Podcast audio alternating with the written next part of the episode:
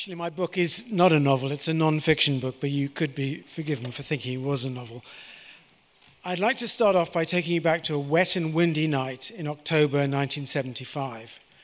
Shortly after 8:30 in the evening, a car, a battered blue Ford Cortina, leaves a pub in the small Somerset village of Porlock and makes its way slowly and unsteadily up Porlock Hill towards Exmoor. Inside the car are two men and a dog. One of the men is called Norman Scott, the other one is called Peter Keene. Peter Keene has previously told Norman Scott that he's been hired by a mysterious benefactor to protect him from an unknown assailant. The dog, a Great Dane, is called Rinker. But neither of these men is quite what he seems. Norman Scott's real name isn't Norman Scott, it's Norman Joseph.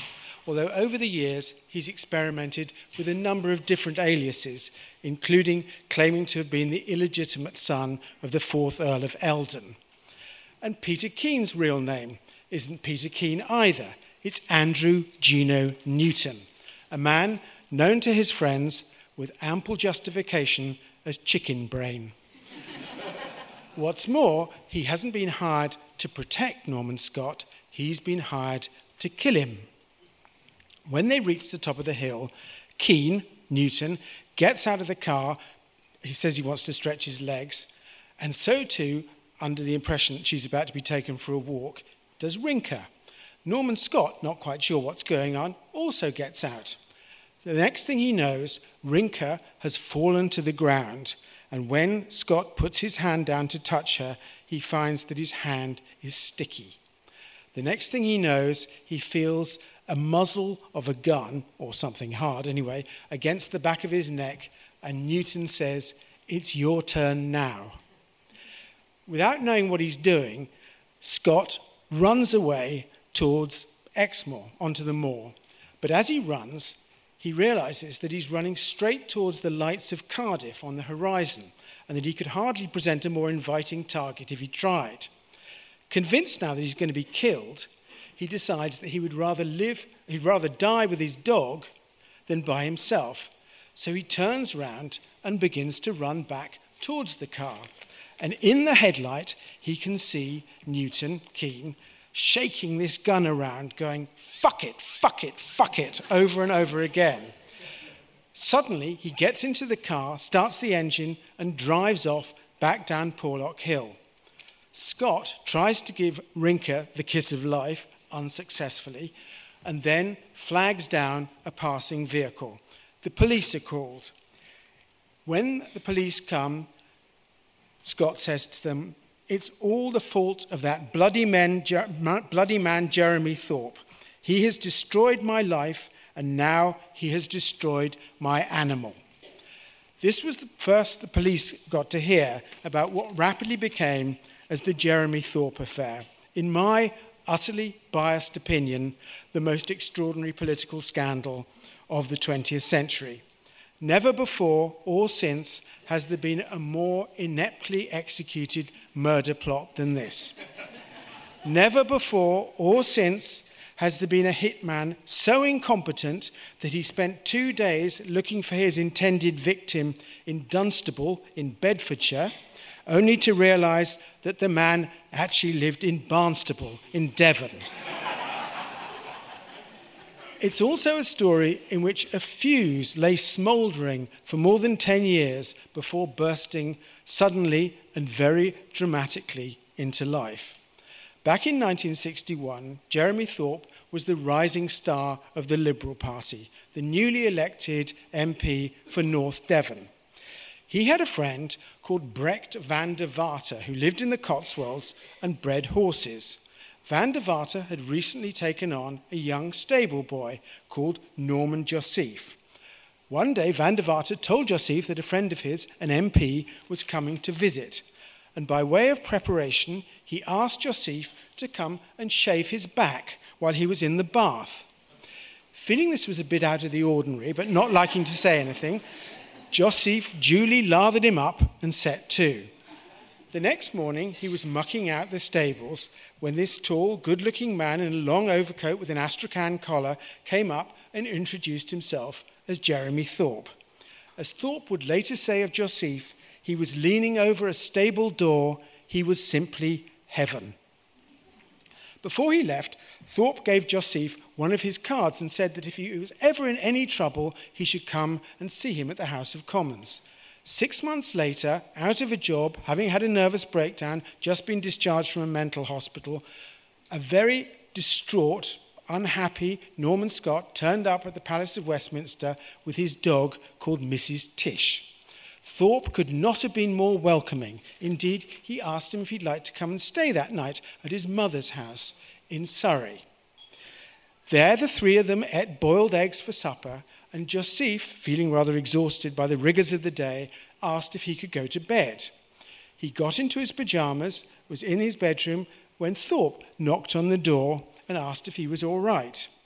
Much to his embarrassment, Joseph started to cry.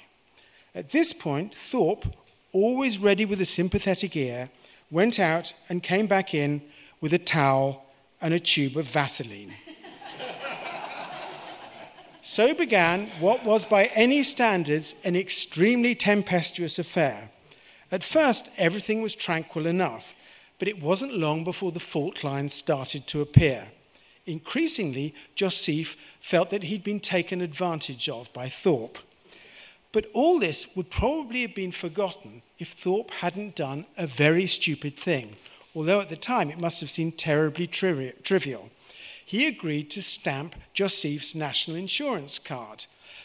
But that legally made him Joseph's employer. And when the affair petered out a couple of years later, Thorpe stopped stamping his national insurance card, probably forgot all about it. But without it, Joseph was stuck in a kind of limbo. He couldn't get work and he couldn't claim benefits. By now, Thorpe had become leader of the Liberal Party. However, he was still lacking in something that he felt every political leader needed to have a successful career a wife. In the summer of 1967, Thorpe asked his friend and fellow Liberal MP, Peter Bessell, to come to his office in the House of Commons. There, he told an understandably surprised Bessell that he had decided to get married. I'm quoting now from Bessell's account of what happened. But what about the sex? Bessell wanted to know. If I close my eyes and grit my teeth, I'll manage it somehow, Thorpe told him. However unenthusiastic Thorpe was, he was not easily deterred. It's a bloody bore, he told Bessell, but if it's the price I've got to pay to leave this old party, I'll pay it. A year later, in May 68, Thorpe married a young woman called Caroline Allpass in the private chapel at Lambeth Palace. Much to his surprise, Thorpe found that marriage suited him. What's more, he found that he cared deeply for his wife Caroline, and he, he was delighted when she gave birth to a son, Rupert, in April 1969. Everything seemed to be looking up. And then Norman Scott, as he had become, had a recurrence of the mental problems that had dogged him all his life. He began to grow more and more aggrieved about the way he'd been treated by Thorpe, and what was far worse, more and more talkative. In late 1968, Thorpe finally snapped. One evening, he once again asked Peter Bessell to come to his office in the House of Commons. And there, according to Bessell, he said, Peter, we've got to get rid of him. What? said an incredulous Bessell. Are you thinking of killing him off? Yes, said Thorpe. Bessell was badly shaken. Jeremy, it's ridiculous, he said. There is no other solution, Thorpe told him. Bessell began to protest that this was ridiculous. No sane person talks of murder, he protested, and certainly not two MPs in the House of Commons. Thorpe, however, was adamant. All too aptly, in the light of what followed, he said, It's no worse than killing a sick dog. Then came another disaster, far worse than anything that had happened before. In June 1970, two years after they'd been married, Caroline Thorpe was killed in a car accident on the A303. Sometime before she died, Scott had phoned her and told her about his affair with Thorpe. Thorpe whether rightly or wrongly, felt that she, that, Scott rather, had had some part to play in the death of his wife and grew more and more aggrieved. In early 1974, the then Prime Minister Ted Heath called a general election. He lost, but only narrowly, and he thought that he could probably cobble a, a, coalition together with the Liberals. So Thorpe was invited to come to number, number 10 for crisis talks. Actually, no deal ever materialised, and Harold Wilson became Prime Minister. And although Thorpe could never have known it, this was basically to be the height of his career. From then on, things hurtled downhill at breakneck speed. And so we come back to the events of October 1975. So far, the press hadn't got wind of this, but then a story appeared in a tiny newspaper called the West Somerset Free Press entitled The Great Dane Mystery Dog in a Fog Case Baffles Police. And where the West London Free Press led, other larger papers soon followed. A year later, the Sunday Times published two letters that Thorpe had written Scott back in the early 1960s. One of them was fairly innocuous, but the other one caused a good deal of comment. Thorpe had written, Bunnies, which was his nickname for Scott, can and will go to France. Yours affectionately, Jeremy. While this didn't offer conclusive proof that Thorpe and Scott had been lovers, it was certainly not the way in which MPs normally addressed their constituents. And as far as the Liberal Party was concerned, it was the final straw. Thorpe had little chance, to, but little choice but to resign. But far from quenching the flames, this only fanned them. Two and a half years later, in August 1978, Thorpe was arrested and charged with conspiracy and incitement to murder. The two most serious charges ever levelled against a sitting MP and two other men were also charged with the conspiracy to murder. The trial of Jeremy Thorpe at the Old Bailey in May 1979 has gone down as one of the most sensational in British legal history. Indeed, even before it began, it was being hailed as the trial of the century. Thorpe was represented by a comparatively, uh, unknown barrister called George Carman, who'd long dreamt of making a name for himself in a big, high profile case. Carman had also developed something of a reputation, but not necessarily for the reasons you might expect. A colossal boozer and an equally colossal gambler, he'd once lost so much money playing blackjack that he had to sell his house. On the morning of the 8th of May, 1979, this trial of Jeremy Thorpe started in number one court at the Old Bailey. And over the course of the next two and a half weeks, Carman proceeded to tear the prosecution witnesses to pieces. But he had an unlikely ally in the shape of the judge, Lord Justice Cantley. Throughout the trial, Cantley also lost no opportunity to stick the knife into, his, into the prosecution witnesses. And as for his summing up, it instantly became the most notorious summing up in British legal history. I now turn to the evidence of Mr. Norman Scott, Cantley said. You will remember him well. A hysterical, warped personality, accomplished sponger, and very skillful at exciting and exploiting sympathy.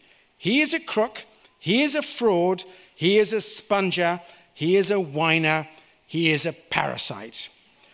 Not altogether surprisingly, Thorpe and the three other defendants were found not guilty of all charges.